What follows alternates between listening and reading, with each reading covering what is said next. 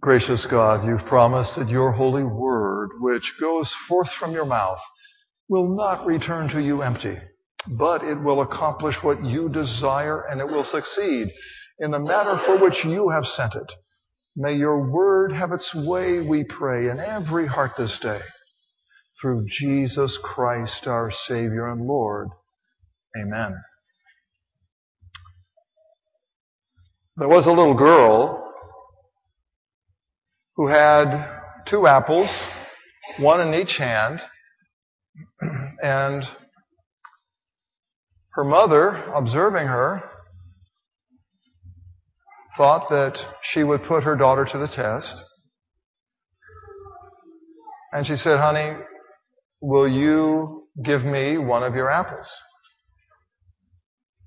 And the little girl took a bite out of one and then she took a bite out of the other.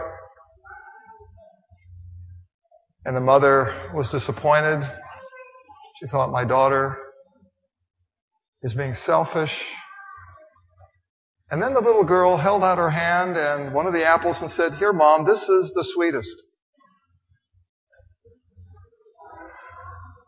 Now, we make assumptions quite often. In the absence of evidence, we fill in the gaps in our knowledge. We begin to assume things that are not true.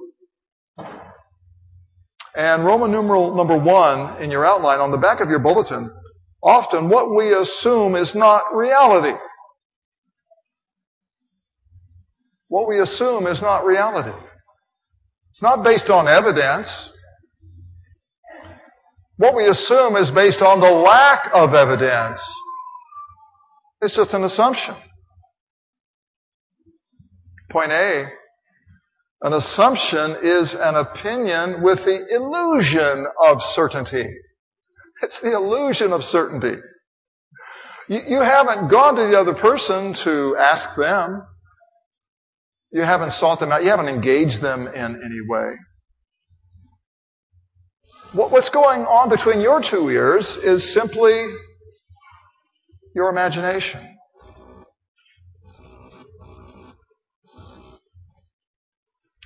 Number one, point A1. In the ancient world, status and honor were determined by one's birth, by one's birth or family of origin. And we see that in our gospel reading for this morning. Verse 1, he went away from there and came to his hometown. Now the hometown's not named, but it's probably Nazareth. And his disciples followed him. So there's, he's, he's got a following. A hometown boy coming back. Men are following him. That's rather impressive. And on the Sabbath, he began to teach in the synagogue. So that's a nice gesture on the part of uh, the hometown folk. They're inviting Jesus to say something. And many who heard him were astonished, saying, Where did this man, the emphasis is on the this, where did this man get these things? What is the wisdom given to him? How are such mighty works done by his hands? Is not this the carpenter, the son of Mary, and the brother of James and Joseph and Judas and Simon? Are not his sisters here with us? In other words, they're looking at his family of origin and they're drawing conclusions. That's what people did. Society was very stratified. And you didn't rise above your family of origin. That was assuming too much if you did. I was trying to think of an illustration and I, I remember my high school days back in the late 60s, early 70s. And I don't know what high school was like for you, but uh, my high school was very socially stratified. Okay, very clearly delineated groups of people. Um, you know, at the at the very top were the best athletes.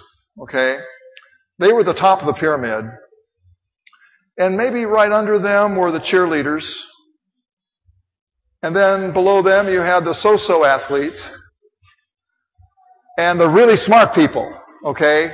I mean really smart people. And, and the really smart people would only date other really smart people, okay? And the really good athletes would date only the cheerleaders. And then below all that, you had the college prep crowd. I was part of the college prep crowd. It was not outstanding in any way. I just headed toward college. But below that group, you had the general studies crowd. And that was general classes. You weren't going to college. I don't know what you were going to do after that. But, and then at the very bottom, you had the special needs kids. And they were just starting to be mainstream when I was in high school, and they were treated brutally. I mean, it was really tough. Um, really hard for them. They were mocked, ridiculed, beaten up. But that's the way it was. A very stratified. I remember that. I, I, I just observing it sociologically, I thought it's really interesting. And I remember my sister telling me before I went into high school, she said, John, if you're going to change your image, you need to do it right now because once you're established in high school, once you're in a certain group, that's it. That's where you remain. You don't go up. You know, I mean, I could never date a cheerleader. Not that I would want to. but I just couldn't. I mean, I would have been laughed out of the school. That just wouldn't happen. See, that's foolish. And so something similar is going on in Nazareth, where this guy, Jesus, he's a carpenter. See, he's the son of a carpenter. To get up and to say such powerful things, to do such mighty works that we've heard about, this is not who he is, you see.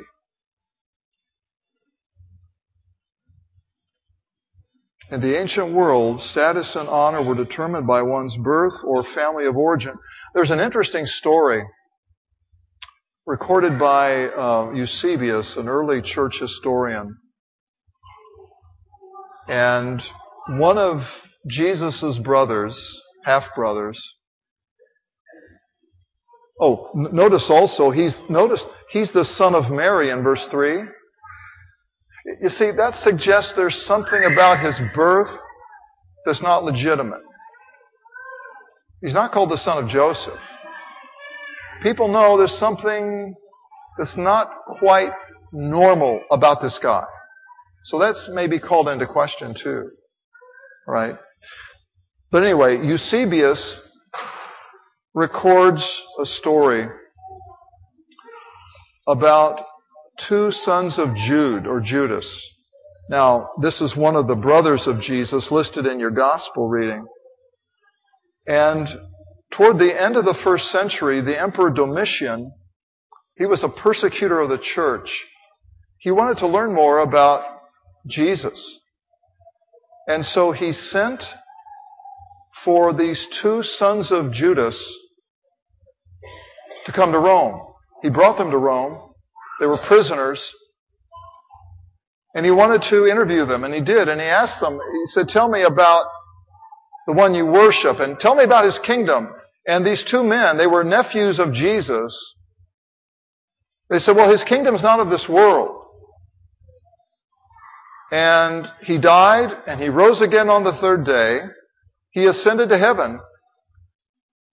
And he's returning to judge all humanity. And the Emperor Domitian said, Show me your hands. He examined these men's hands, and they were rough and they were calloused. He said, Get out of here. Basically, he said, You're not worth my time. I don't need to listen to you. What do you know? See? That gives you an idea of what it was like if you were a part of Jesus' social class. You weren't taken seriously when it came to leadership. That's the way it was. You see that in Acts chapter 4. Uh, the disciples are hauled before the Jewish ruling council and they're interviewed and they're astonished because these are uneducated men and they're speaking boldly and confidently and fluently. Well, they're really not uneducated at all. uh, they were taught by Jesus for three years. But according to the standard educational system, they were uneducated. So they weren't to be taken seriously. Point B. Don't let your assumptions become obstacles to the truth. You know, we, we make assumptions because we're not talking to the other person. We're not dealing with facts. We're dealing with assumptions.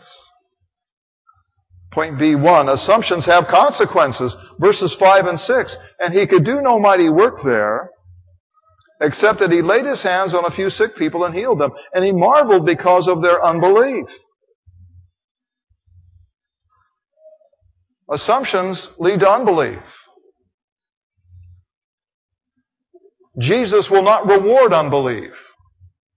He did not come as a miracle worker.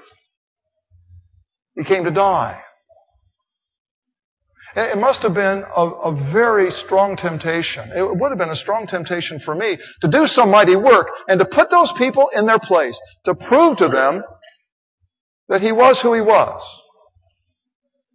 And that same temptation was placed before him uh, in Matthew chapter 4 when the devil took him to the pinnacle of the temple and said, throw yourself down from here because the angels will rescue you. You know that. Everybody will see it. Demonstrate your power. And Jesus wouldn't do it. The same temptation was set before him when he was on the cross. And those who mocked him said, if you are the Son of God, come down from the cross. Prove to us who you are. You see, to demonstrate his power would be to avoid the cross, would be to avoid the very reason for his coming. When he does the mighty works, he keeps it secret. He tells people, don't, don't tell anybody about this. See, I don't want people to get the wrong idea about why I came. I came to die. I came to be weak, to suffer, to be crucified, and then to rise in glory. The temptation is to put the cart before the horse. Point two, assumptions say more about you than about others when we assume we're just projecting our own ideas onto other people. And we do the same thing with God. We project our own ideas about God onto God. And your assumptions will lead you away from God. We assume that God is like us, that He thinks like us, that our agenda would be His agenda. Our values ought to be His values. That's the way we imagine God to be. And that's why Mark Twain a hundred years ago said, God made man in his image, and we've been returning the compliment ever since. That's how it goes. And that's why Roman numeral 2, Jesus destroys our assumptions. He overturns our assumptions. He must if we are to understand who God is. And if we're to understand one another. Point A, things are not as they seem. You know it's like that in the kingdom of God. When we talk about spiritual reality, things are not as they seem. Common sense would tell you, well, if, Jesus, if God's coming into the world, He's going to attract all the very best and brightest to Himself. Right? When, when we want people to emigrate to our country, we want the best and we want the brightest. And we imagine God will operate the same way. But the reality is, point number one, Jesus said, I've not come to call the righteous, but sinners to repentance. Those who know their need. Those who've heard the law. Who get it.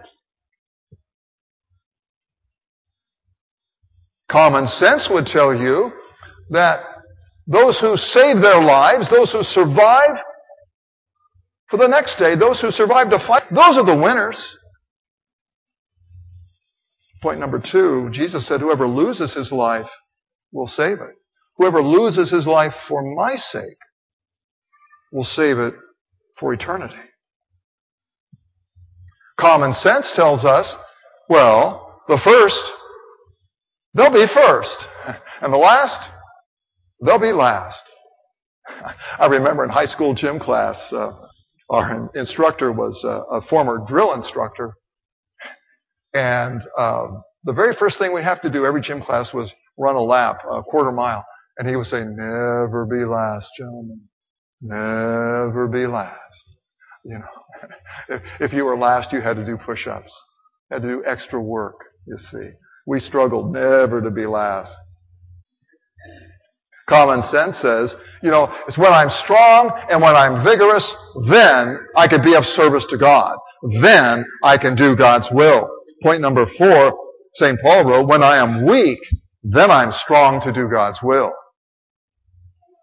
When I'm flat on my back, that's when I'm actually, ironically, most useful to God. In my weakness.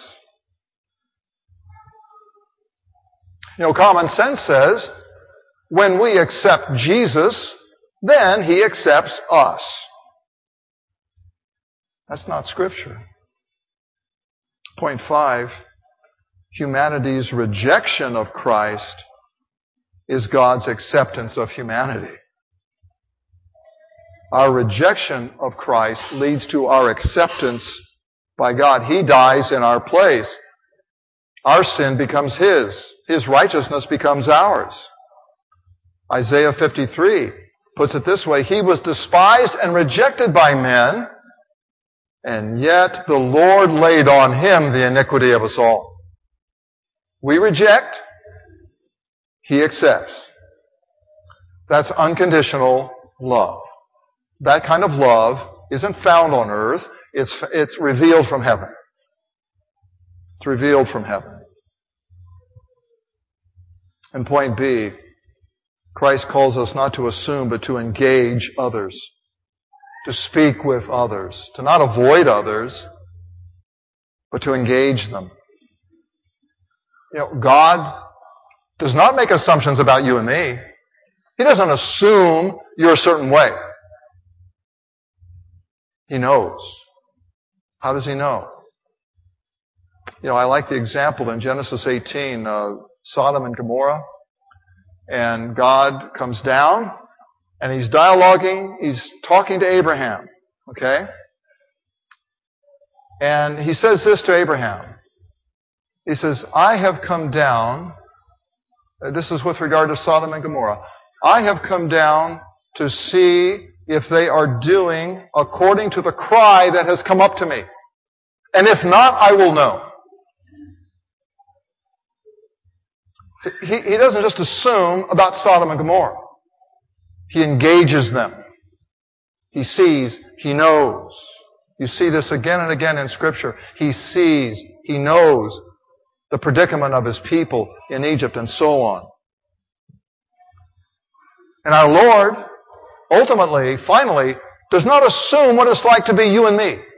He does not assume what it's like to be human. He doesn't assume what it's like to be weak, what it's like to be rejected, what it's like to suffer and die. He doesn't assume that. He becomes one of us. And he knows what it's like to walk in your shoes and in mine. And He deals mercifully. Christ deals mercifully with us because not only has He engaged us, but He's become one of us. And He remains one of us for all eternity. He bears the scars. He inhabits flesh. Jesus never assumes. He knows, and He knows you. And He calls you to know your neighbor and to never assume.